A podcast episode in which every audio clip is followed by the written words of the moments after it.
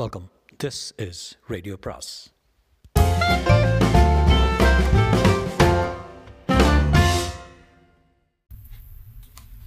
சுஜாதாவின் ஒரே ஒரு துரோகம் பாவம் 10, ராஜி 20. சுந்தரியை நம்புவதா சம்பத்தை நம்புவதா எனக்கு குழப்பமாக தான் இருந்தது. சரியாக தீர்மானிக்க முடியல. சரம் சரமாக சம்பத் பேசி கொண்டிருந்த போது யோசித்தேன், இந்த மனிதர் ரொம்ப தேர்ந்த புழுக்காரர் அல்லது ரொம்ப நல்லவர். இவரை எப்படி வகைப்படுத்துது? கண்களில் ஒரு விதமான குற்றமும் இல்லை, சிரிக்கும் கண்கள். எல்லாவற்றிற்கும் ஏற்ற பதில் ஒன்று வைத்திருக்கிறார். இவரை யாராலும் நேசிக்காமல் இருக்க முடியாது. இத்தனை அழகாக இருப்பவர் மேல் மற்ற பெண்களுக்கு சபலம் ஏற்படுவதை எதிர்பார்க்கலாமோ? சுந்தரி அப்படிப்பட்டவளா என்ன? யாருக்கு தெரியும்? கணவனிடமிருந்து வருஷம் முழுவதும் பிரிந்திருக்கிறாள். கணவன் குறைபட்டவன். சம்பத்தை சின்ன வயசிலிருந்தே தெரியும். அதனால் சம்பத்திடம் கொஞ்சம் தரக்குறைவாக அவள் நடந்து கொண்டிருக்கலாம். சம்பத்தை பற்றி தீர்மானமாக முடிவெடுப்பதை தள்ளி போட்டுவிட்டேன். இருந்தாலும் சம்பத்தை நான் ஒரு வகையில் ஒரு சில தினங்களுக்கு கவனிக்க வேண்டும் தான். அவ புருஷன் வந்ததும் தீர்த்து வைக்கிறேனா இல்லையா பாரு என்று பொறுமினார். வேண்டாம் சம்பத், இதை இதோடு வெட்டிடலாம் என்றேன். இது காளாம் போல, இதை பரவிடக்கூடாது என்றார். வாஸ்தவம் தான், இருந்தும் எனக்கு குழப்பமாகத்தான் இருந்தது. ஆனால் இனிமேல் சுந்தரியுடன் பழக்கம் அதிகம் கூடாது என்று சம்பத்தை சொன்னார். காலேஜுக்கு புறப்பட்டேன். சம்பத் மிகவும் வருத்தமாக தோன்றினார். ஒருவேளை அவர் மனம் நிஜமாகவே புண்பட்டு விட்டதோ என்று தடுமாற்றமாக இருந்தது. அதை காண்பித்துக் கொள்ளாமல் தான் புறப்பட்டேன். 11 மணிக்கு ஸ்ட்ரக்சர் எடுத்துக்கொண்டிருந்த போது சம்பத் என்னை பார்க்க வந்திருப்பதாக சீட்டு அனுப்பியிருந்தார். வகுப்பு முடிந்ததும் போய் பார்த்தேன். சம்பத் ஆச்சரியமாக ஒன்றை சொன்னார். என்னதான் சொன்னாலும் தன்மேல் சந்தேக நிழல் தீராது, அதற்காக மந்திராலயா போகிறேன் என்றார். ஒரு ஆண் பிள்ளை அழகாக இருந்தால் கல்யாணம் பண்ணிக்கூடாது என்றார். நான் சந்தேகப்பட்டதுக்காக மந்திராலயெல்லாம் போக வேண்டாம் என்றேன். ஆத்ம சாந்திக்கு என்றார். அவரை பரிசோதிக்க எண்ணி நான் பெங்களூர் போய் வந்ததும் போகலாமே என்றேன். சம்பத் பழிச்சந்தது, நீ இல்லாமல் எனக்கு தனியாக மைசூரில் இருக்க விருப்பம் இல்லை என்று சொல்லிவிட்டார். இருவருக்குமே நிம்மதி இருக்காது. நான் திரும்பி வந்த பின் இருவரும் மந்திராலயா போகலாம் என்றார். என்னுடன் பெங்களூர் வந்து விடுவதாக சொன்னார். காரியம் இருக்கிறதா? சம்பத்தின் இந்த கூற்று மிகுந்த ஆச்சரியத்தையும் கொஞ்சம் நம்பிக்கையும் ஏற்படுத்தியது. ஒருவேளை இவர் நிஜமாகவே தன்னுடைய புற அழகை மதிக்காதவர், நம்பிக்கை ஏற்படும் வரை என்னுடனேயே சதா இருக்கிறேன் என்பது மனதுக்கு இதமாக இருந்தது. நிஜமாகவே உள்ளம் நொந்து பேசுவது போல தான் இருந்தது. ஒரு கட்டத்தில் அவர் மேல் பாவமாக இருந்தது. கன்னத்தில் கை வைத்து முகத்தை திருப்பி, சம்பத் நீங்கள் யார் என்று கேட்டேன். அவன் புருஷன் என்றார். அது மட்டும்தானா என்று அவர் கன்னத்தை கிள்ளிவிட்டு, சம்பத் என்னை ஏமாத்தாதீங்க என்று கைவிரலை அழுத்தினேன். சிரித்தார். எனக்கு சம்பத்தின் மேல் எல்லா சந்தேகமும் தீர்ந்துவிட்டது என்று அப்போது சொல்ல முடியவில்லை. இருந்தும் அப்போதைக்கு என் மனம் கொஞ்சம் லேசாகிவிட்டது என்று தான் சொல்ல வேண்டும். சுந்தரி அதற்கப்புறம் பார்க்கவே இல்லை. காணாமற் போன போது போல ஆகிவிட்டாள். தினம் 2 முறையாவது வந்து குழந்தையை பார்த்து விட்டு போவாள். அம்மா கூட, நடிகதே இந்த சுந்தரிக்கு என்னாச்சு, ஏதாவது சண்டையா, வரவே இல்லையே என்றாள். நான், என்னவோ தெரியலம்மா, ஒரு வேளை புருஷன் வந்திருப்பாரோ என்னமோ என்றேன். அம்மா ஒரு முறை அவள் வீட்டுக்கு போய் விசாரித்திருக்கிறாள். உடம்பு சரியில்லை என்று சொன்னாலாம். குற்ற உணர்ச்சி. ஆனால் ஒரு பெண் இப்படி நேரடியாக மற்றொரு மனைவியிடம் வந்து உன் புருஷன் என்னை தொந்தரவு செய்கிறான் என்று சொல்வாளா என்று யோசித்து பார்த்தேன். சுந்தரி மிகவும் பொறாமைக்காரியாக இருக்க வேண்டும். அல்லது அவள் நிச்சயமாகவே ஒரு விதமான டெஸ்பரேஷனில் இதை சொல்லியிருக்க வேண்டும். என்மேல் பொறாமைப்பட என்ன இருக்கிறது? இல்லையா என்ன? கண் நிறைந்த கணவன், அழகான குழந்தை, வேலை, எல்லா விதத்திலும் நான் அதிர்ஷ்டக்காரி தான். பொறாமை என்னவெல்லாம் செய்ய வைக்கும் என்பதற்கு இது ஒரு எடுத்துக்காட்டு. அல்லது பெங்களூருக்கு 1 வாரம் போக வேண்டியிருந்தது. குழந்தை ஸ்ரீவத்சனை விட்டுவிட்டு போக எனக்கு மனசே இல்லை. சம்பத் குழந்தையை எடுத்துக்கொண்டு வரக்கூடாது என்று சொல்லிவிட்டார். அம்மா குழந்தையை எட்டூருக்கு பார்த்துக்கொள்வேன் என்றார். பெரும்பாலும் அம்மாவிடம் தான் இருக்கிறான். நான் காலேஜிலிருந்து திரும்பி வரும்போது வாசல் என்னை பார்த்ததும் மோகனமாக சிரிப்பான். சம்பத்தே தான். சிரித்துவிட்டு என்னிடம் கொஞ்ச நேரம்தான், உடனே பாட்டியிடம் தாவி விடுவான். 1 வாரம் இந்த அதிசய மனிதனை பார்க்காமல் எப்படி இருக்க போகிறேன் என்று அழுகை வந்தது. சம்பத், பெங்களூருக்கு நாம் இருவரும் தனியாக தான் போகணும் என்றார். கல்யாணமாகி இதுதான் முதல் தேன் லவ் என்றார். யோசித்து பார்த்தால் அதுதான். கான்ட்ராக்ட் கோர்ஸ் பெங்களூரில் மைசூர் பேங்க் சர்க்கிளில் ஒரு கல்லூரியில் ஏற்பாடு செய்திருந்தார்கள். காலை 8 மணிக்கு கிளம்பி விடுவேன். மதிய உணவுக்கு உட்லாண்ட்ஸ் போய் விடுவோம். சம்பத், ஹோட்டலில் போர் அடித்துக் கொண்டிருக்க வேண்டாம், நீங்களும் வாங்கலேன் என்றேன். அவருக்கு ஏகப்பட்ட வேலை. கான்ட்ராக்ட் கோர்ஸில் பலதரப்பட்ட மாணவர்கள் இருந்தார்கள். சற்றே இளமையாக கொஞ்சம் பூனை கண்களுடன் ஒரு பையன் இருந்தான். விசாரித்தில் அவன் ஒரு சப் இன்ஸ்பெக்டராம். லஞ்சம் கொடுத்தேன் என்று சிரித்தான். கண்கள் கபடமில்லாமல் இருந்தன. ஏதோ ஒரு ஆர்வத்தினால் தான் சோஷியாலஜி படிக்க வந்திருப்பதாகவும் சொன்னான். என்னுடைய விரிவுரை நன்றாக இருப்பதாகவும் சொன்னான். நிறைய சந்தேகங்கள் கேட்டான். டிஃபனுக்கு காசு கொடுத்ததை வாங்க மாட்டேன் என்றான். உன் பேப்பரை நான் திருத்தப் போவதில்லை, எதற்கு காக்க பிடிக்கிறேன் என்றேன். அவன் பேர் பெம்மையா கூர்கி. ஒரு முறை மதிய இடைவேளையின் போது அவனுடன் பெங்களூர் மெஜஸ்டிக் ஏரியாவில் நடந்து சென்றபோது, பெம், உங்ககிட்ட ஒன்று கேட்கணும் என்றேன். என்ன? சொல்லுங்க. நீ ஒரு போலீஸ் ஆஃபீஸருங்கிற ஒரு ஆசாமி போய் சொல்கிறானா என்று கண்டுபிடிக்க தீர்மானமாக ஏதாவது முறை இருக்கிறதா என்றேன். சம்பத் 20. இந்த சாமுண்டேஸ்வரி ஃபினான்சியர்ஸ் என்னோட கம்பெனின்னு அவளுக்கு தெரியாது. சும்மா ஒரு லெட்டர் ஹெட்டு, அவ்வளோதான். இரண்டையும் பார்த்ததுமே கொஞ்சம் இலகிட்டா. அப்புறம் தான் சுந்தரி விவகாரத்தை எடுத்தேன். அதை உல்ட்டா பண்ணிட்டேன். சுந்தரியை சின்ன வயசுலேருந்தே எனக்கு தெரியும். அப்போவே இது ஒரு கேஸு. ஸ்கூலில் படிக்கிறப்பவே ஃப்ளர்ட்டு, ஜெகதீசன் மானிட்டரு ஞாபகம் வந்தது. கழுத்தில் கர்ச்சி போட்டுட்டு பவுடர்லாம் போட்டுட்டு ஸ்டைலாக இருப்பான். அவன் ஞாபகம் வந்தது. இந்த பொண்ணு அவன் கூட சினிமாவுக்கு போயிட்டு ராத்திரி திரும்பலாம் என்ன கேட்டால் ரொம்ப ஃப்ளர்ட்டுன்னு அப்பா வேண்டாம்ட்டாரு. மைசூரில் எதாச்சையா சந்தித்தேன். திருந்திடுத்துன்னு நினச்சேன். நீ தானே இவளுக்கு எல்லாம் ஒத்தாசையும் பண்ண சொன்னேன். நானாக ஏதாவது செஞ்சேனா? நீங்கள் ரெண்டு பேரும் தானே தலையில் வச்சு கொண்டாடினேன்.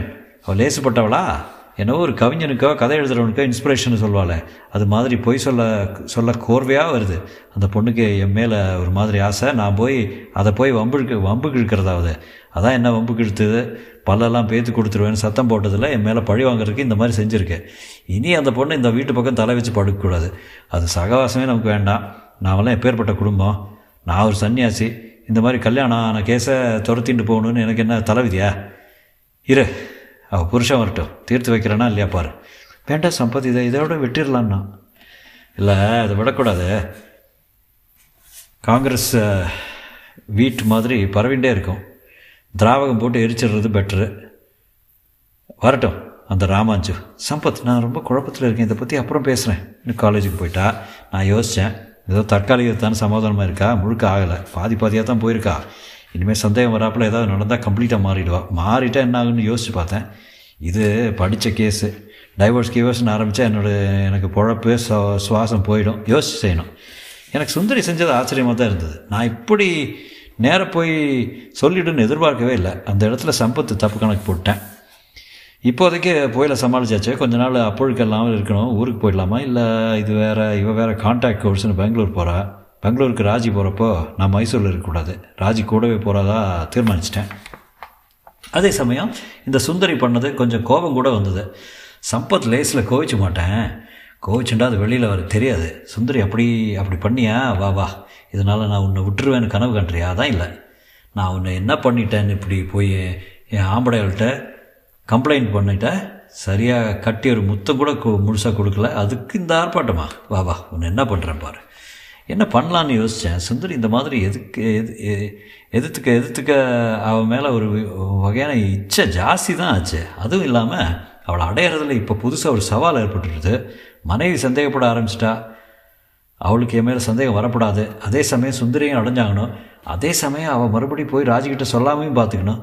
எவ்வளோ கஷ்டமான காரியம் பார்த்தீங்களா சம்பத்? உன்னால் முடியாதா? பார்க்கலாம். நேராக காலேஜுக்கு போனேன். ராஜி கிளாஸ் எடுத்துகிட்டு இருந்தா. சீட்டு கொடுத்து அனுப்பினேன். அவள் வந்தா. என்ன சம்பத், நான் மூஞ்சியில் சாக் பீஸை அழிச்சுட்டே வந்தா. ராஜி, நான் யோசித்து பார்த்தேன். நான் என்ன தான் சொன்னாலும் என் மேலே ஒரு சந்தேக நிலையில் இருந்தாச்சு. அது தீர்க்கிறதுக்கு நான் என்ன பண்ணுறேன், கொஞ்ச நாள் சுய சுத்திக்காக ஊருக்கு போகலான்னு பார்க்குறேன். என்ன எந்த ஊருக்கு? மந்த்ராலயா போகலான்னு இருக்கேன். இது எனக்கு பழக்கப்பட்ட சோகம் ராஜி. ஆண் பிள்ளை அழகாக இருந்தால் அவன் கல்யாணம் பண்ணிக்கூடாதுன்னு என் ஃப்ரெண்டு ஒருத்தன் சொன்னான். அவன் எத்தனை விசுவாசமாக இருந்தாலும் அவனை யாரும் நம்ப போகிறதில்ல தான். என் கேஸில் அப்படியே ஆகிடுத்து பாரு. இது என் தலைவிதின்னு தான் சொல்லணும். இதுக்கெல்லாம் பரிகாரமாக கொஞ்ச நாள் மந்த்ராலயா போய் சுவாமி தரிசனம் பண்ணிட்டு வரலான்னு சொன்னேன். நான் சந்தேகப்படுறதுக்கான வேண்டாம், நான் அதுக்கில்லை, என் ஆத்மசாந்திக்கு என்ன. நான் பெங்களூர் போயிட்டு வந்தப்புறம் போயிட்டு வாங்கோ. நான் என்ன டெஸ்ட் பண்ணுறா தெரியும். அவள் பெங்களூர் போகிறப்ப மைசூரில் தனியாக இருக்க எனக்கு விருப்பமானு பரீட்சை பண்ணி பார்க்குறா. ரொம்ப கெட்டிக்காரு பாரு ராஜி. நீ பெங்களூருக்கு போய் நான் மைசூரில் தனியாக இருக்க விருப்பம் இல்லை. என்ன தான் நான் சுத்தமாக இருந்தாலும் உனக்கு அங்கே நிம்மதி இருக்காது, எனக்கு இங்கே நிம்மதியும் இருக்காது. மந்த்ராலயாவுக்கு நாம் 2 பேருமே சேர்ந்து போகலாமே. அதுக்கு முந்தி கூட உன் கூட நான் பெங்களூருக்கு வந்துடுறேன். உனக்கு மறுபடியும் என் மேலே நம்பிக்கை வர்ற வரைக்கும் நான் உன் கூடயே இருக்கிறது முக்கியம். இல்லை சம்பாத், எனக்கு உங்கள் மேலே சந்தேகம் இல்லை, குழப்பந்தான். அது என்னவோ எனக்கு மறுபடியும் இந்த ரகம் வேணாம்மா, என்னால் வார வாரம் இப்போ இவ பார்க்குறா அவள் பார்க்குறான்னு பதில் சொல்லிகிட்டு இருக்க முடியாது. நானும் ஒரு பொறுப்புள்ள தகப்பேன், ஒரு கணவன். ஞாபகம் வச்சுக்கோ, நான் உங்க கூட பெங்களூருக்கு வந்துடுறேன். வர வேண்டிய பணம் எல்லாம் இருக்குது, அதையும் ஒரு வழியாக பார்த்துண்டு உனக்கு நான் கொடுக்க வேண்டிய பணத்தையெல்லாம் கிளியர் பண்ணிடணும். ரொம்ப அடிபட்டவன் போல தான் பேசினேன். அவள் கொஞ்சம் இழகின மாதிரி இருந்தா. என்னை கன்னத்தில் ஒரு தடவை கையை வச்சு என் முகத்தை திருப்பி என்னை செங்குத்த நேராக பார்த்து, "சம்பத்து, நீ யாருண்ணா?" "நான் உன் புருஷன்டின்னு." "அது மட்டுமாண்ணா?" "அது மட்டுமாண்ணா?" ஒரு தடவை வலிக்கிற மாதிரி என் கன்னத்தை கிள்ளிட்டு, "நீ மட்டும் ஏமாத்தின, உன்னை என்ன பண்ணுறேன் பாருண்ணா." என் கைவிரலை பிடிச்சி வலிக்கிற மாதிரி அழுத்துனா. நான் சிரித்தேன். பெங்களூருக்கு மைசூருக்கும் எக்ஸ்ப்ரெஸ் பஸ் எத்தனை நேரம் எடுத்துக்கும்? காத்தால் போயிட்டு சாயங்காலத்துக்குள்ளே திரும்பி வந்துடலாமான்னு கணக்கு பண்ணி பார்த்துட்டு இருந்த போது ராஜி என்னை பார்த்து அன்றைக்கி முதல் தடவையாக சிரித்தா. ராஜி 21. "இல்லை" என்றான். "நான் கொலைகாரனின் கண்களில் கருணையும் அறியாமையும் பார்த்துருக்கேன். இவன் நிச்சயம் குற்றவாளி என்று திருட்டு விழி விழுப்பவர்கள் பரம சாதுக்கள் இருக்க வேண்டி கண்டிருக்கிறேன். என் அனுபவத்தில் மனிதன் ரொம்ப நாசுக்கு பெற்றுவிட்டான். உள்ளத்தில் உள்ளதை முகத்திலும் முழுவதும் திரையிட்டு கொள்ள கற்றுவிட்டான் என்றே சொல்ல வேண்டும்." "பின் போலீஸில் எப்படி ஒருவன் பொய் சொல்கிறான்னு கண்டுபிடிப்பீங்க?" "போலீஸ் முறை ராஜம்மா சினிமாக்கள் வருவது போல எங்கள் முறைகளில் திடுக்கிடும் தன்மைகள் அதிகம் கிடையாது. ஒரு மர்டர் கூட எங்களுடைய கோணத்தில் அதிகம் பரபரப்பு இல்லாமல் இருக்கும். ஒரு ஆள் பொய் சொல்கிறான்னு கண்டுபிடிப்பது ரொம்ப நேர்முகமான முறைகள் தான்." "எப்படி?" "ஒரு பேச்சுக்கு வைத்துக்கொள்வோம். என்னுடன் ஒருத்தர் வந்திருக்காரு, "உனக்காகவே பெங்களூர் வந்திருக்கேன், உன்னுடன் இருப்பதற்காகவே" என்கிறாரு. அது பொய்யா சத்தியமா என்று எப்படி கண்டுபிடிக்கிறது? ரொம்ப சுலபம்.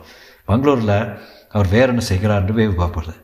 உங்களுக்காகவே அவர் வந்திருந்தால் எப்போதும் அவர் ஹோட்டலில் தங்கியிருந்து நீங்கள் ஒரு முறை காத்திருப்பார். அப்படி இல்லை உங்களோட பொய் சொல்லி வேறு விஷயமா பெங்களூர் வந்திருந்தால் கண்டுபிடிச்சிடலாம். போலீஸ் முறை என்ன? அவன் பின்னால் ஒரு மஃப்டி ஆசாமியை போட்டு அவன் எங்கே செல்கிறான்னு கண்காணித்த பிற்பாடு அவன் ஸ்டேட்மெண்ட்டுடன் அவன் சென்ற இடங்கள் ஒத்து போகலைன்னா அவன் போய் செல்கிறான்னு உர்ஜிதமாயிடும். ராஜம்மா, உங்களுக்கு போலீஸின் உதவி தேவையாக இருக்கிறதா? சொல்லுங்கள். நான் சற்று யோசித்தேன்.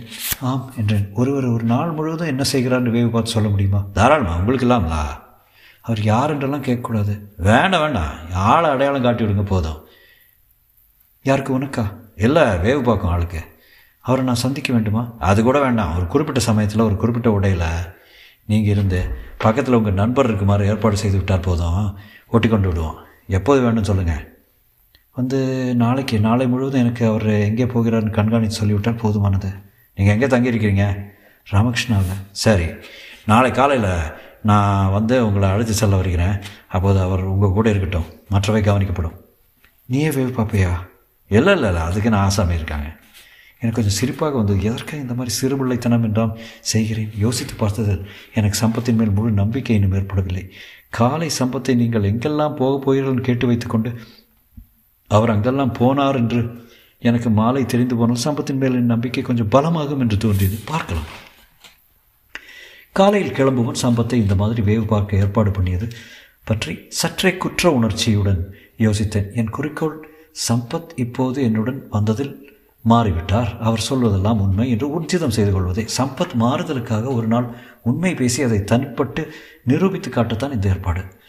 "சம்பத், நீங்கள் என் கணவர், உங்களை நம்பத்தான் ரொம்ப விரும்புகிறேன். நீங்கள் அழகானவர், நான் உங்களுக்கு தகுதி இல்லைதான். ஆனால் என் குழந்தையின் தகப்பன், நான் எதையும் சகித்து கொள்ள முடியும்.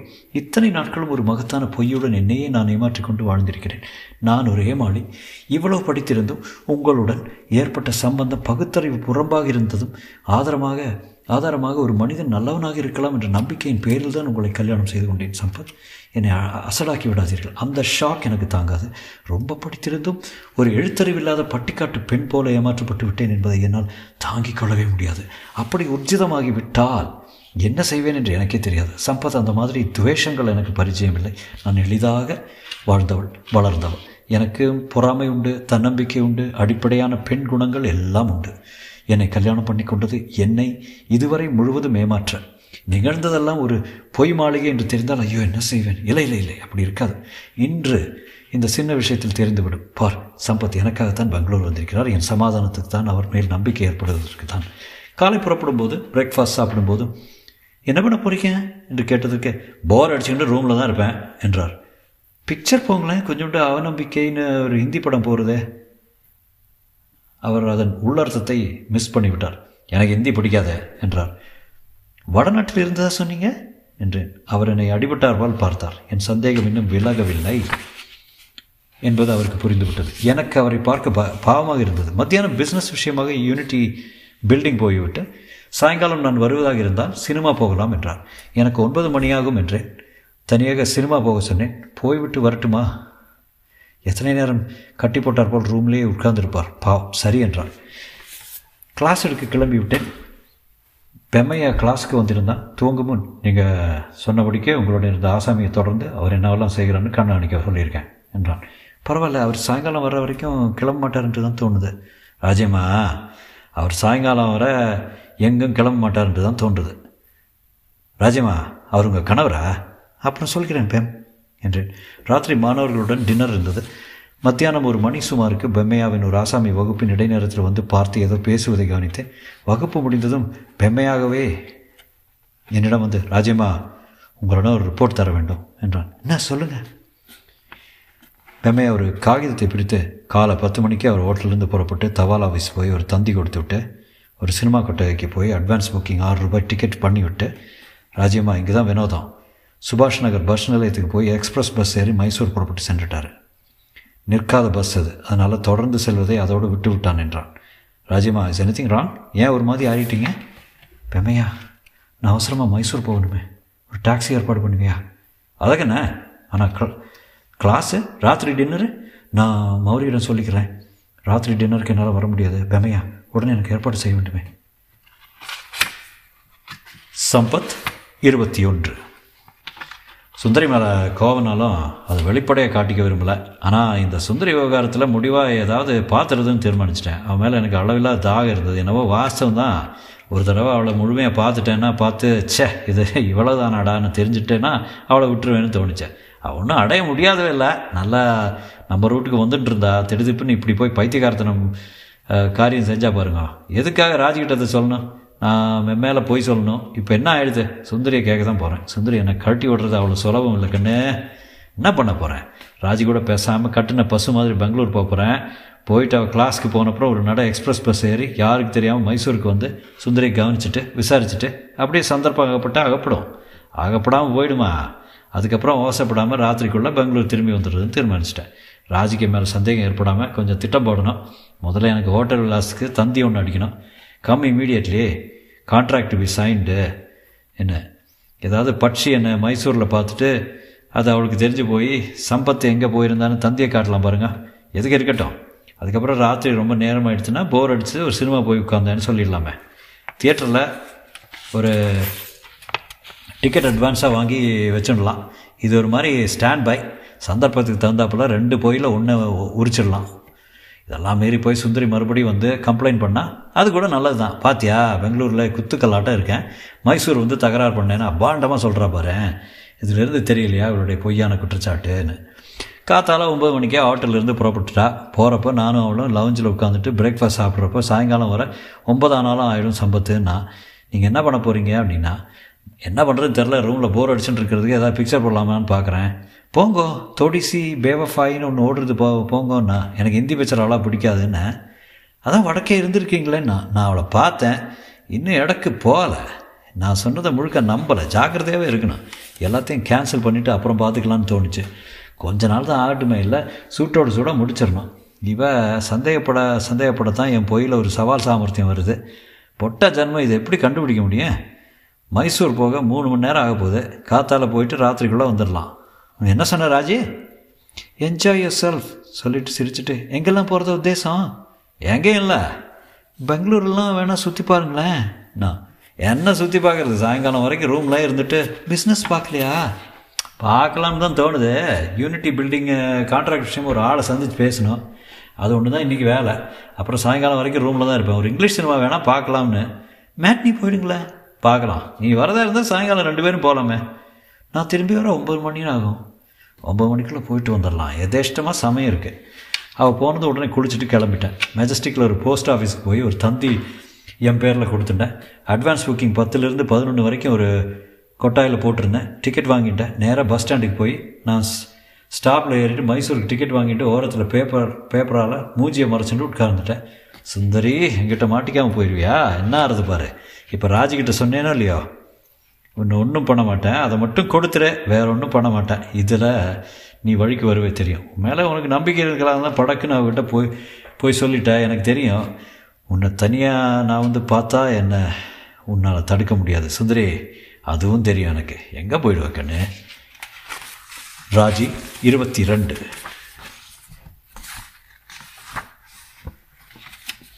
டாக்ஸியில் போகும்போது மனசு அதைவிட வேகமாக மைசூருக்கு ஓடியது. சம்பத்தின் பொய்கள் அத்தனையும் நிரூபிக்கப்பட்டு விட்டன. என்ன செய்ய போகிறேன்? இந்த மனிதனை கல்யாணம் கட்டி கொண்டு விட்டேன். இப்போது எங்கே போயிருப்பார்? அவள் வீட்டுக்குத்தான். அங்கே தான் நேராக போக வேண்டும், போய் பார்க்க வேண்டும். பார்த்து என்னத்தை சாதிக்கப் போகிறேன்? என் அத்தனை வாழ்க்கையும் இடிந்து குப்பையாகி போய் கிடக்கிறது. எதற்காக நான் இந்த பாசாங்குடன் வாழ வேண்டும்? குழந்தைக்காக. குழந்தைக்காக என்றால் இந்த கணவன் எனக்கு வேண்டுமா? கணவன் இருந்தால் தான் மதிப்பு. விவாகரத்து செய்து விடலாமா? அவ்வளவு எத்தனமாக பொய் சொல்பவரை ரத்து செய்வது அத்தனை சுலபமா? என் சங்கதிகள் முழுவதும் கோர்ட்டில் இடப்பட வேண்டாமா? அதற்காக இந்த மகா அண்ட புழுகனுடன் வாழ வேண்டுமா? என்னை பரிபூர்ணமாக ஏமாற்றி என் சம்பாத்தியத்துக்காக மனம் செய்து கொண்டு என் கண் முன்னாலேயே சாகச வார்த்தைகளை பேசி துளியனும் பாசம் பிணைப்பு எதுவும் இல்லாமல் என்னை ஒரு இரவு துவாரமாக உபயோகப்படுத்தி எனக்கு குழந்தையை கொடுத்து ஏமாளி என்றால் அப்படி ஒரு ஏமாளியாக்கி நான் ஆஸ்பத்திரியில் பிரசவத்தில் துடித்து கொண்டிருந்த போது இந்த மனிதர் என்னவெல்லாம் செய்தாரோ. அந்த அழகான ரோஜா உதடுகள் இன்னும் எத்தனை பேரிடம் எத்தனை பொய்கள் சொல்லி எத்தனை சரசங்கள் செய்தனவோ. பெண்டாட்டி ஒருத்தியை தவிர எல்லோருடனும் கல்யாணத்தை பற்றி எத்தனை பாடங்கள் எத்தனை வருஷமாக சொல்லிக் கொடுத்து கொண்டிருக்கிறேன். கின்ஷிப் அண்ட் மேரேஜ், வெஸ்டர்மார்க்கின் ஹிஸ்டரி ஆஃப் ஹியூமன் மேரேஜ் மற்றும் 3 பாகங்களை கரைத்து குடித்தவள் அல்லவா நான். கவைக்கோவதாவது ஏட்டுச்சுரைக்காய். Man was originally monogamous. Nonsense. மனிதன் ஆதி காலத்திலிருந்து மனைவியிடம் போய் சொல்லி கொண்டு வந்திருக்கிறான், அதுதான் நிஜம். நான் ஒரு புத்தகம் எழுதப் போகிறேன். திருமணம் என்பது என்னை பொறுத்தவரையில் ஸ்ரீவத்சனுக்கு அளிக்கப்பட்டிருக்கும் சமூக மதிப்பு. இவனுக்கும் அதோ ஒரு அப்பன் இருக்கிறான், இதோ பெயர் சொல்லும் மகாபுருஷன் சம்பத். அவ்வளவுதான். என் கல்யாணத்தில் மற்ற காரணங்கள் எல்லாம் கழன்று போய்விட்டன. இனவிருத்திக்காகத்தான் கல்யாணம், வேறு எதுவும் இல்லை. மிருகங்களின் மேட்டிங் பிஹேவியர், பழங்குடி மக்களின் எளிய திருமண முறைகளிலிருந்து வந்தது தானே இந்த கல்யாணம் என்னும் சடங்கு. இன்றைக்கும் மெலனிசிய மக்களிடம் பிரசவம் பார்த்தவர்களுக்கு காசு கொடுப்பவன் தானே தகப்பவன் என்று சொல்லப்படுகிறான். அதன்படி ஸ்ரீவத்சனுக்கு பிரசவம் பார்த்ததுக்கு பணம் கொடுத்தது நான் தான் அவன் தகப்பன். சம்பத் ராத்திரிகளில் என்னுடைய கடமையாற்றிய ஒரு பொய் பிரயாணி. நானே தகப்பன், நானே தாய், எனக்கு எதற்கு சம்பத்? வேண்டாம். திரும்ப திரும்ப என்னை ஏமாற்றி கொண்டு சந்தேகப்பட்டு டாக்ஸிகள் பிடித்து மைசூருக்கு ஓட எனக்கு திராணி இல்லை. சம்பத்தை நான் எந்த விதத்தில் விளக்கப் போகிறேன்? விவாகரத்தா? அதற்கு என்னுடைய சமூகத்தில் வெளிச்சம் போட்டு நிற்க தைரியமில்லை. துரத்தி விட்டால் மற்றொரு பொய்யுடன் வீட்டுக்குள் ஒதுங்கி கொண்டு விட்டுவானே. அவன் வாக்கு சாலத்தால் மறுபடி மயங்கி மறுபடி கண்டுபிடித்து எனக்கு ஆர்வமில்லை. என்ன செய்ய போகிறேன் என்று தெரியவில்லை. மைசூர் வந்து சேர்ந்ததும் நேராக சுந்தரின் வீட்டுக்கு டாக்ஸியை கொண்டு நிறுத்தச் சொன்னேன். கொஞ்சம் இரு என்று இறங்கிக் கொண்டேன். வாசலில் சம்பத்திடம் செருப்பு இருந்தது. என்னுள் அதிர்ச்சி ஏற்பட்டது. ஒரு கடைசி ஆசையாக சம்பத் அங்கே இருக்க மாட்டார் என்று எதிர்பார்த்தேனோ. கதவை தொட்டு பார்த்தேன். உள்பக்கம் தாளிட்டிருந்தது. ஜன்னல் திறந்திருந்தது. உள்ளே எட்டி பார்த்தேன். யாரும் தெரியவில்லை. சுந்தரி என்று கூப்பிட நினைத்தேன். அதற்குள் பின்புறத்திலிருந்து சுந்தரி அணைத்து ஏறக்குறை இழுத்து கொண்டு வந்தார் என் கணவர். வேண்டாம் சம்பத், வேண்டாம், சொல்றதுக்கு நான் கத்துவேன். கத்துனா வாயை போத்துவேன். எதுக்கு சிரமம்? எங்கே படுக்க? சீக்கிரம் சொல்ல, எங்கே படுக்க? வேண்டாம் சம்பத், கடிச்சிருவேன். கடி பரவாயில்ல. சுருட்டி வைத்திருந்த படுக்கையை சம்பத் உதைக்கிறார். அவரிடத்தில் ஒரு மிருகத்தின் அவசரம். மிருகத்தால் கவப்பட்டு இன்னும் உயிர் இருக்கும் பறவை போல மிரள மிரள பார்க்கிறாள். நான் உறைந்து போய் இந்த வசீகரமான காட்சியை பார்த்து கொண்டிருக்கையில் சுந்தரி என்னை பார்த்து விட்டாள். சம்பத், ராஜி என்கிறான். ராஜி பெங்களூரில் இருக்கா, கவலையப்படாத. ஜன்னல்ல அதுக்கு என்ன, ஜன்னலை சாத்திட்டா போச்சு என்று திரும்புகிறார். என்னை பார்க்கிறார். சம்பத் 22. 3:30 மணி சுமாருக்கு மைசூர் வந்து சேர்ந்தேன். பஜார் வழியாக போகாமல் கொஞ்சம் சந்து பொந்தாத்தான். முதல்ல சுந்தரி பள்ளிக்கூடத்துக்கு போனேன். அப்போ தான் ஸ்கூல் விட்டுருக்கா. சுந்தரி மைதானத்துலேருந்து 40 குழந்தைகளை ஒட்டிண்டு பக்கத்தில் யாரோ வாத்தியாரம்மா கூட பேசிட்டு முன்னெத்தியில் மயிரை ஒதுக்கிண்டு புஸ்தகங்களை அணைச்சிட்டு நடந்து போகிறான். நேராக வீட்டுக்கு தான் போவாள். இல்லை ஹோட்டல் கிட்டல காஃபி சாப்பிட்டு போவாள். இல்லை ஹோட்டல் கிட்டல சாப்பிட்டு போனாலும் போகலாம். எதுக்கும் ஒரு மணி ஒரு தள்ளி போகலாம்னு ஒரு பாபர் ஷாப்பில் போய் உட்காந்துட்டு முகச்சவரம் பண்ணிக்க காத்தாலே டைம் ஆகப்பட்டலையா. எத்தனை அலைச்சல் பாருங்க. நல்லா சாஞ்சுட்டு துண்டை உதறி போத்துட்டு சுகமாக சன்னமாக ஷேவ் பண்ணி விட்டான். படிக்காரம் எல்லாம் தேய்ச்சி மூஞ்சி அலம்பி விட்டு பவுடரு ஸ்னோ எதுவும் வேண்டாம்ட்டேன். பக்கத்தில் ஹோட்டல்லேருந்து காப்பி உர வச்சு சாப்பிட்டுட்டு புறப்பட்டேன். இந்நேரம் சுந்தி வீட்டுக்கு போயிருப்பா. இருட்டடிச்சிருக்குமேன்னுப்பா யோசித்தேன். அது வரைக்கும் காத்திருந்தால் பெங்களூர் திரும்பி போகிறது நேரமாகிடும். இன்றைக்கே என்னோடய நோக்கம் என்னங்கிறது கொஞ்சம் குழப்பமாக தான் இருந்தது. சந்திக்கலாம், அப்புறம் நடக்கிறத பார்க்கலாம். இஷ்டம் இருந்தால் கொஞ்சம் அகாலம்தான், என்ன பண்ணுறது. எனக்கு அந்த மாதிரி ஒரு உத்தரவாதம் ஆகப்பட்டதுன்னா போதும். அதுக்கப்புறம் வேறு சந்தர்ப்பம் கிடைக்கிறத பார்க்கலாம். முடிஞ்சால் ரெண்டு பேரையும் பிரிச்சுட்டு முதுமலை ஊட்டின்னு எங்கேயாவது தள்ளிட்டு போயிடலாம். ஒரு வாரம் கழிச்சுட்டு விட்டா கூட போச்சு. அதனால் இப்போ எதுவும் பெருசாக ஒன்றும் வேண்டாம். சின்ன பசங்கள்லாம் கிரிக்கெட் விளையாண்டுட்டு இருந்தாங்க. அவங்களுக்கு என்ன அதிகம் தெரியாது. பக்கத்து வீட்டில் கழுகு மாதிரி ஒரு தாத்தா இருந்தார். அதான் தாவாரத்தில் உட்காந்துக்கிட்டு பார்த்துட்டே இருக்கும். நல்ல வேலை அதை இன்றைக்கி காணோம். வாசக்கதவை தட்டினேன். கொஞ்சம் நேரம் கழித்து கேட்டது யாருன்னு. நான் தான் சம்பத்துன்னு. தயக்கம். அப்புறம் கதவு லேசாக திறந்தது. புடவையெல்லாம் ஈரத்துள்ளியே கையில் சோப்பு நுரையோடு வந்து நின்னான். என்ன வேணும்? நான் என்னை பார்த்ததும் மிரட்சி. என்ன வேணும்? என்ன வேணும்? சம்பத் நீங்கள் இங்கே வரவே கூடாது. ராஜிக்கிட்ட ராஜியும் வரா என்றேன். கதவை திறந்தா. பயப்படாத சுந்தரி, நீ ராஜிக்கிட்ட விஷயம் பூரா சொன்னது நல்லது. அதனால் எனக்கு கொஞ்சம் கூட வருத்தம் இல்லை. சம்பத்தெல்லாம் தீர்ந்து போச்சு. நீங்கள் இங்கே வர்றதுக்கு காரணமே இல்லை. போயிடு. போகிறேன். ராஜி இங்கே வரப்போகிறா. அது வரைக்கும் இருக்கலாம் இல்லையா? ராஜி வரப்போகிறத புருடா நான் தனியாக பார்க்க வந்திருக்கேன்னு தெரிஞ்சால் கூப்பாடு போட்டு அண்டை அசையில் கிளப்பக்கூடாது. அதுக்கு தான். ராஜி இங்கே எதுக்கு வர்றா? உங்கள்கிட்ட ரெண்டு பேரும் பேசுறதுக்கு தான். கொஞ்சம் துணியை சோப்பில் நினச்சிருக்கேன், அலசி போட்டு வந்துடுறேன். அவசரமே இல்லை. நான் உள்ளே போனேன். நான் சுற்றி முற்றி பார்த்தேன். அலமாரியில் சுவாமி படம், ராமாஞ்சி படம், சுந்தரி ஏதோ ப்ரைஸ் வாங்குறப்போ எடுத்த படம், பள்ளிக்கூட குழந்தைகளோட எடுத்த படம். மெல்ல எழுந்தேன். வாசப்பக்கம் கதவை உள் தாழ்ப்பா போட்டேன். மெல்ல போனேன். பாத்ரூமில் தரையில் குந்தி உட்காந்துக்கிட்டு பிளாஸ்டிக் பக்கெட் பக்கத்தில் துணியை கும்மின்ட்டு இருந்தா. முழங்காலுக்கு மேலே புடவையை வழிச்சு விட்டுருக்கா. பலவெல்லாம் தெரிகிறது, முதுகு தெரிகிறது. பின்னால் போய் அவளை கம்கட்டுக்கு பக்கத்தில் கையை கொடுத்து தூக்குனேன். ஐயோன்னு திரும்பி பார்த்து, என்ன சம்பத்து இது? நான் பேசக்கூடாது, பேசுகிற வேலை இல்லை. சுந்தரி, நீ பார்க்காத எத்தனையோ விஷயங்கள் இருக்கு. அதை நீ இன்றைக்கி அனுபவிக்க வேண்டாமா? ராஜி பெங்களூரில் இருக்கா. நான் மைசூருக்கு வந்தது யாருக்கும் தெரியாது. சுந்தரி, நீ யார்?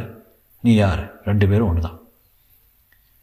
சின்ன வயசுலேருந்தே ஒன்றா பழகணும். யாரையும் மோசம் பண்ணல. நாம் சும்மா கூவாமல் கலாட்டா பண்ணாமல் உனக்கு நடக்கிறத வேடிக்கை பார்த்துட்டே இருப்போதும். அதுவே இதமாக இருக்கும். சுந்தரி, என் மாதிரி ஒரு ஆள் ஒன்று நினச்சிட்டு உனக்காகவே எத்தனை ரிஸ்க் எடுத்துட்டு இங்கே ஓடி வந்திருக்கிறதே உனக்கு பெருமை.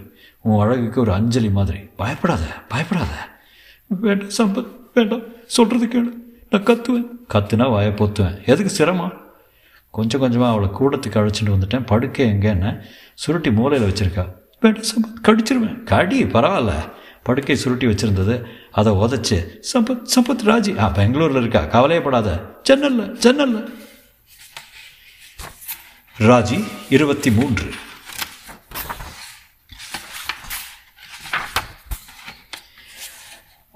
அதிர்ந்து போய் நம்பிக்கை இல்லாமல் அட ராஜி என்று ஏதோ சொல்லி, சுந்தரி ராஜி வரப்போறான்னு சொன்னேன் பாத்தியா என்று ஏதோ சமாளிக்கிறாரு, ஏதோ சொல்கிறான்.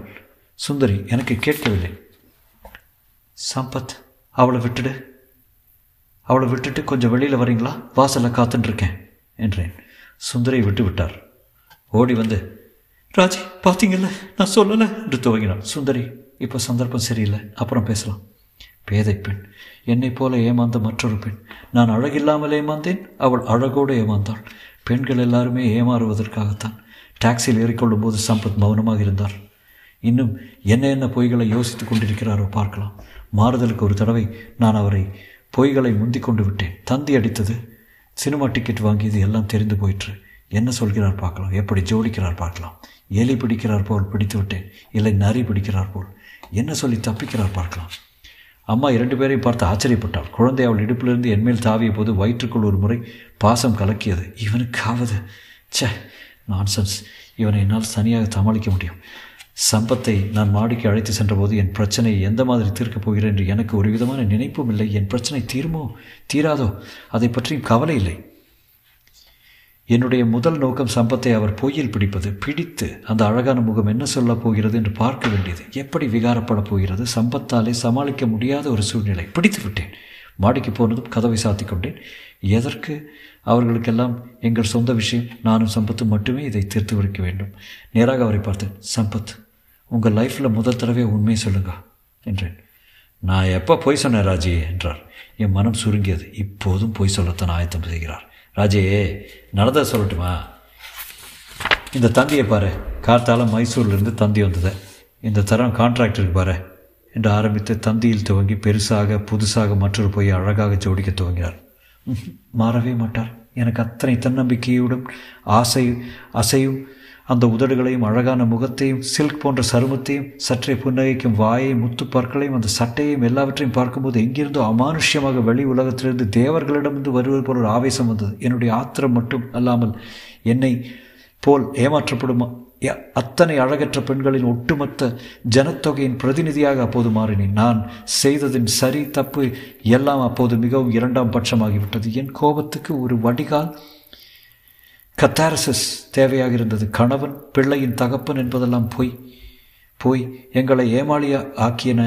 மிக மிக அற்பமான புழுவின் மேல் ஏற்படும் ஆத்திரத்தில் அதை மிதித்து தேய்த்து விடும் அளவுக்கு என்னுள் அத்தனை மூர்க்கம் எங்கிருந்து வந்தது என்று எனக்கே ஆச்சரியம்படும்படி இந்த பக்கம் அலமாரியில் குத்து விளக்கை பார்த்ததும் அதை எடுத்து இரண்டு கைகளாலும் ஓங்கி சம்பத்தின் மண்டையின் மேல் ஆயிரம் ஆயிரம் பெண்கள் வெடித்தோம். சம்பத் கொஞ்ச நேரம் காமிக் போல ஒரு அசட்டு சிரிப்பு சிரித்துவிட்டு தொப்பென்று விழுந்தார். அப்புறம் அவரிடம் இருந்து பேச்சில்லை. சம்பத் 23. அதுக்கு என்ன ஜன்னலை சாத்திட்டா போச்சு என்று திரும்புகிறேன். ராஜி முழுசாக ஜன்னலில் ஃப்ரேம் போட்டாப்புல நிற்கிறா. எனக்கு ஷாக்காக போச்சு. என்னது, நான் பார்க்குறது ராஜி தானா இல்லை ஏதாவது பிம்பமா? பெங்களூரில் கிளாஸில் இருக்க வேண்டியவோ இப்போ எப்படி இங்கே வந்தால் புரியலையே. இருந்தாலும் ஏதோ சமாளிக்கிற மாதிரி. பாத்தியா சுந்தரே, ராஜி வரப்போகிறான்னு சொன்னேன்னா இல்லையா? என்ன ராஜி ராஜி என்னை காப்பாற்றுங்கோ, நான் சொல்லலையா? சம்பத் அவளை விட்டுட்டு கொஞ்சம் வெளியில் வரீங்களா? நான் உங்களுக்காக வெளியில் வர வரைக்கும் வாசலே காத்துட்டுருக்கேன்னா. அவள் குரலில் ரொம்ப ஒரு மாதிரி ஏதோ ஒரு மிஷின் போல் இருந்தது. முதல் தடவை சம்பத்துக்கு உடனே போய் சொல்கிறதுக்கு எதுவும் தோணாமல் திருதிருன்னு ஆகிடுத்து. சுந்தரி என்னை அறியாமல் விட்டுட்டேன். பொண்டாட்டியை வாசலில் வச்சுட்டு ஏதாவது செய்கிறதுக்கு ரொம்ப தில்லு வேணும்னு விட்டுட்டேன். அவள் ஜன்னல் பக்கம் போய் ராஜே பார்த்தீங்கல்ல நான் சொல்லலை நான் சுந்தரி சொன்னான். சுந்தரி இப்போ சந்தர்ப்பம் சரியில்லை, அப்புறம் பேசலாம். என்ன சொல்லி சமாளிக்க போகிறேன்? கைவசம் தந்தி ஒன்று இருக்குது, சினிமா டிக்கெட் இருக்குது. என்ன சதி மாதிரி தந்தி அடித்து வரவழைச்சது சுந்தரி தான். அட இப்படி ஒரு பொய் ஆங்கிள் இருக்கிறது. என்னை வரவழைச்சதே இவ தான். நான் வந்த பிற்பாடு எதுக்கும் ராஜி பின்னால் வருவான்னு எச்சரிக்கையாக சொன்னா இல்லை இல்லையா? அவள் தான் சோப்பு போட்டுருக்கேன் உள்ளே வாங்கன்னு அசிங்கமாக பிஹேவ் பண்ண ஆரம்பித்தா பார்க்கலாம். இங்கே ஆங்கிள் கொஞ்சம் ஓட்ட இருந்தாலும் சத்தியத்துக்கு இது போதும். சினிமா டிக்கெட்டை காட்டி பெங்களூருக்கு பேசாமல் சினிமா போயிட்டு வரத்தான் உத்தேசமாக வாங்கி வச்சுருந்தேன். பார்த்துக்கோன்னு சமாளிச்சிடலாம். வாசலில் வந்தது ராஜி ரொம்ப தோஞ்சு போய் தூணை பிடிச்சிட்டு நின்றுட்டு இருந்தா. வீட்டுக்கு போகலாமா சம்பத்? போகலாம். எதுக்கு அழற ராஜி, தைரியமாரு. நடந்தது என்னன்னு தெரிஞ்சதுக்கப்புறம் எல்லாம் சமாதானம் ஆயிருப்பார். என்ன டாக்ஸி ஒன்று நிற்கிறது, சைலண்ட்டாக வர்றா. என்னை பின்தொடர்ந்துட்டு வந்திருக்கா. டாக்ஸியில் ஏறினேன். நான் மனசில் இன்னும் என் கதையை தீட்டின்னு இருந்தேன். முதல்ல ஆஃபீஸ் தான் போனேன். அங்கே ஒரு சீட்டு வச்சுருக்கு. சுந்தரிக்கு ஒரு உடம்பு சரியில்லைன்னு அதை பார்த்துட்டு வீட்டுக்கு வந்தப்புறம் மாமியார் காரி எங்கள் ரெண்டு பேரையும் பார்த்துட்டு வாயேன்னு பல்லா போய் என்ன இத்தனை சீக்கிரமாக வந்துட்டேள் ஸ்ரீவத்ஸா யார் வந்திருக்கா பாரு. அப்பா அம்மா குழந்தை ராஜியை பார்த்து தான் அவன் மேலே தாவிச்சு. அவள் அதை இப்போ வேண்டாம்னு தள்ளினப்போ ரொம்ப கோபமாக இருக்காள்னு தெரிஞ்சுது. வாங்க மாடிக்கு போகலான்னு கூப்பிட்டு போனோம். கதவை சாத்தின்டா. என்னை நேராக பார்த்தா. சம்பத் உங்கள் லைஃப்லேயே முதல் தடவை உண்மையை சொல்லுங்கன்னா. நான் எப்போ போய் சொன்னேன் ராஜி நடந்ததை சொல்லட்டுமா? இந்த தந்தியை பாரு, காத்தால் எனக்கு மைசூர்லேருந்து ஒரு தந்தி வந்தது, அவசரமாக மைசூர் வருதுன்னு. இந்த தரம் தான் கான்ட்ராக்டருக்கு யாருன்னு பாருன்னு ஆரம்பித்தேன். படப்படான்னு சொன்னேன். ராஜி சுந்தரி சதி பண்ணி என்னை இங்கே கூப்பிட்ருக்கா, என்ன ஆச்சுன்னு தெரில. இந்த இந்த பக்கம் அந்த பக்கம் மிரள மிரள பார்த்தா அலமாரியில் அலங்காரத்துக்கு ஒரு குத்து விளக்கு இருந்தது. அதை எடுத்து அழகு பார்க்குற போல் பார்த்து எங்கிட்ட வந்தா. எங்கிட்ட கொடுக்க போகிறான்னு. இப்போ எதுக்கு குத்து விளக்குன்னு நான் எதிர்பார்க்கவே இல்லை. அது ரெண்டு கையெல்லாம் பிடிச்சிட்டு என் தலைமையில் அடித்தா. கொஞ்ச நேரம் என்ன நடந்ததுன்னு தெரியாமல் தடுமாறினேன். அவளை நம்பிக்கை இல்லாமல் பார்த்தேன். அப்புறம் கண்ணுக்குள்ளே படபடான்னு இருட்டுறது. என்னுடைய லைஃப் பூரா காட்சியாக தெரியுது. பெருகமணியில் அப்பா கிட்டே போய் சொல்லி ஆப்டுன்றது, காவேரியில் வெள்ளம் வர்றது, திருச்சிக்கு ரயிலில் போகிறது, குதிரை ஓட்டுறது, பத்மாஷ்னு மார்வாடிக்காரன் அதட்டுறது, பாண்டிச்சேரியில் வாயில் எடுத்தது, பேப்பர் பார்க்குறது, வளையல் விற்கிறது, கல்யாண ரிசப்ஷனு, ராமாஞ்சு ராஜி ஸ்ரீவத்சன் மூஞ்சி எல்லாம் சட்டு சட்டுன்னு தெரியறது, சுழற்றுறது. அதுக்கப்புறம் எனக்கு ஞாபகம் பேசிக்கிடுச்சு. ராஜி பின் குறிப்பு என்னுடைய பிரச்சனை சட்டென்று தீர்ந்துவிட்டது. சம்பத்தை அவ்வாறு தண்டித்தது நான் அல்ல என்று தீர்மானமாக தெரிந்து போனாலும், அவரை அடித்துவிட்ட குற்றத்துக்காக, அவரை கல்யாணம் செய்து கொண்டு விட்ட கடமைக்காக, அவரை எடுத்து கிடத்தி படுக்க வைத்து, பயப்படாதீர்கள், சம்பத் இறந்து போகவில்லை. இறந்து போய் என்னை கைது பண்ணி நான் சிறை கம்பிகளுக்கு இடையிலிருந்து ஸ்ரீவத்சனுக்கு முத்தம் கொடுக்கிற சினிமாத்தனமான முடிவெல்லாம் கிடையாது. மண்டையில் பலத்த அடிபட்டிருந்தாலும் அதிகம் வெளியே ரத்தம் தெரியவில்லை. அப்படியே படுத்து கொண்டிருந்தார். தூங்குகிறார் என்று தான் நினைத்தேன். இருந்தும் பதற்றமாகத்தான் இருந்தது. டாக்டரை கொண்டு வந்து காட்டிய போது என்ன ஆயிற்று என்றார். மண்டையில் அடிபட்டு விழுந்துட்டார் சார். மண்டையில் அப்படி அடிபட்டது? நான் தான் டாக்டர் அடித்தேன். நீயா? என்ன ராஜி இது எதிர்க்க ரொம்ப பொய் சொன்னார். டாக்டர்னை ஒரு மாதிரியாக பார்த்தார். ராஜி சரிதான், இதை யார்கிட்டையும் சொல்லாத, பிரெயின் டேமேஜ் ஏற்பட்டிருக்குன்னு நினைக்கிறேன், ப்ரீதிங் ஷாலாவாக இருக்குது, உடனே ஆஸ்பத்திரியில் அட்மிட் பண்ணி ஆகணும் என்றார். ஆஸ்பத்திரியின் மைசூரில் ஆகாது என்று பெங்களூருக்கு நிம்ஹான்ஸுக்கு கொண்டு போக வேண்டும் என்று சொன்னார்கள். அங்கே போய் அவர்கள் சிடி ஸ்கேன்லாம் எடுத்து பார்த்து பெரிய பெரிய டாக்டர்கள் பங்கு கொண்டு மூளையில் பெரும்பாலான பாகம் உள்ளுக்குள்ளே ரத்தம் கசிந்து சேதமடைந்திருப்பதால் ஆப்ரேஷன் பண்ணி பார்ப்பது இன்னும் வேலை வரவில்லை என்று ரொம்ப மெல்லத்தான் குணமாகும், குணமாக சான்ஸ் 50% தான் இருக்கிறது என்று சொன்னார்கள். குணமாகட்டும், அவசரமே இல்லை. சம்பத் இப்போது நினைவுடன் தான் இருக்கிறார். ஒரே திசையில் பார்த்து கொண்டு மணிக்கணக்கில் உட்கார்ந்திருக்கிறார். கூப்பிட்டால் கொஞ்ச நேரத்தில் மெல்ல திரும்பி பார்க்கிறார். பாத்ரூம் போக எல்லாம் நான் தான் அழைத்து கொண்டு போக வேண்டும். பேச்சு என்பதே கிடையாது. ஒரு கை செயல்பாடுகள் ரொம்ப பழுதடைந்து ஏறக்குறைய குழந்தை போலத்தான். என்னை பார்த்ததும் கொஞ்சம் கண்களில் மிரட்சி, எழுந்து ஓடிப்போக முயற்சி, இருந்தாலும் ஓட முடியாது. தொகுக்கென்று விழுந்து விடுவார். நான் தான் எடுத்து வேஷ்டியை சரி பண்ணி படுக்க வைப்பேன். மற்றபடி சம்பத்தால் தொந்தரவு எதுவும் இல்லை. பொய் சொல்வதை நிறுத்திவிட்டார். பொய் சொல்ல முடியவில்லை. ரொம்ப சாதுவாகிவிட்டார். எனக்கு என் கணவர் முழுசாக 24 மணி நேரம் திரும்ப கிடைத்து விட்டார். கணவரா? இல்லை இல்லை, குழந்தை தான். எனக்கு இப்போது 2 குழந்தைகள், ஸ்ரீவத்சன், சம்பத். மற்றும்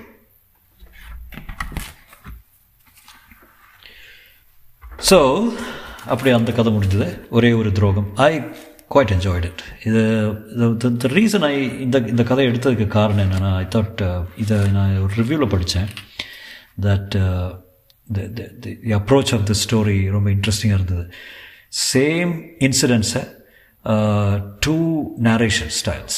இந்த மாதிரி நான் இங்கிலீஷில் படிச்சிருக்கேன், பட் முதல்ல தமிழில் த சேம் இன்சிடென்ட்ஸை different points of view 2 different characters சொல்கிறது, அது எப்படி இருக்குன்னு பார்க்கலான்ட்டு. அது it was very interesting. It's actually, if we think about it, the story itself, you know, it's actually a simple story, but the எழுதின விதமும் the different points of view, மனசுக்குள்ளே இருக்கிற thought process of a person, அந்த கேரக்டரோட thought process பியூட்டிஃபுல்லாக எழுதியிருந்தார். I quite enjoyed both the characters. Raji's character was very innocent. I mean, brainy professor and all that, but when it comes to street smartness, ஒன்றுமே இல்லாத ஒரு சாதாரண மனுஷன். Whereas the other one is completely street smart, not at all book smart. பொய்யோ பொய்யே பயங்கரமான character. And physical differences இருக்குது ரெண்டு பேருக்குன்னு காமிச்சு. Fantastic. I mean, I totally enjoyed the story. Ending was also kind of nice ending in a way. நல்லா அருமையாக எழுதியிருந்தார். I totally enjoyed the story. I hope you did too. இந்த மாதிரி ஒரு story படிக்கும்போது you feel like actually writing something like this அல்லவா? இது quite attractive style of narration. நிறைய ஜோக்கெல்லாம் அவர் அடிக்கலை. யூஸ்வலி சுஜாதா ஏதாவது தமாஷ் பண்ணுவார் இங்கே எங்கேயாவது. இதில் அந்த மாதிரி சிச்சுவேஷனே கிடையாது. Because you talking about 2 people thinking அல்லவா? ஸோ அது ஐ என்ஜாய்ட் இட். ஆப்வியஸ்லி இவ்வளோ நேரம் பேசுகிறேன்னா I obviously enjoyed it. this book நான் கோயம்புத்தூரில் ஷாப்பிங் போனபோது, சுஜாதா புக்ஸ் போனபோது, I got a few of them. அப்போ இது பார்த்த உடனே நான் எடுத்துட்டேன். Because I have been searching for one of this books. இது அதே போல் எப்போதும் பெண் அப்படின்னு ஒரு புக் இருக்குது. இது நிறைய பேர் சொன்னாங்க, எப்போதும் பெண் is a really good book, probably is one of his best ஒர்க்ஸ்ன்னு சொன்னாங்க. I will read that one of these days. But anyway I enjoyed it. I hope you did too. I know இந்த particular part probably 40 minutes போயிருக்குன்னு நினைக்கிறேன். But இது பாதியில் நிறுத்த வேண்டாம்னு நினச்சேன். நான் கம்ப்ளீட்டாக முடிச்சிடலாம் அப்படிங்கிறதுக்காக ஃபுல்லாக முடிச்சிட்டேன். தேங்க்யூ. யாரோ சொன்னாங்க தட் சுஜாதா புக்ஸ் மட்டும் நான் ஏன் படிச்சுட்ருக்கேன்னு. I think there is enough in Sujatha book itself. You know, வேற ஒரு ஆத்தர் படிக்கணும்னா எனக்கு அந்த அளவுக்கு அட்ராக்ஷன் கிடையாது. I will do it. இப்போ கொஞ்சம் சுஜாதா புக்ஸ் கொஞ்சம் கூட பாக்கி இருக்கு. அது கூட முடிச்சுட்டு then will start thinking about other styles of books. Ganesh வசந்தெல்லாம் இனி எவ்வளோ இருக்குது? I don't know. I think I covered many of them. சில நாவல்ஸ்லாம் இருக்குது, ஐடனோ கிடைக்கிறதுக்கு ஒரு வழி இல்லை. Most of the Ganesh Vasanth novels ஒரு மாதிரி முடித்தாச்சு. இனியெல்லாம் இருக்கிறதெல்லாம் வந்து சைடி நாவல்ஸ் தான். But I'll try to make it interesting as much as you want to. Once again, thank you for listening. I know நான் ரொம்ப இங்கிலீஷ் பேசுகிறேன்னு நினைக்கிறேன். அது இன்டென்ஷனல் கிடையாது. தமிழ் தானே, தமிழ் புக் தானே, தமிழ் தான் பேசணும். பட் நீங்களும் அதை என்ஜாய் பண்ணிங்கன்னு நினைக்கிறேன். தேங்க்யூ. Good night.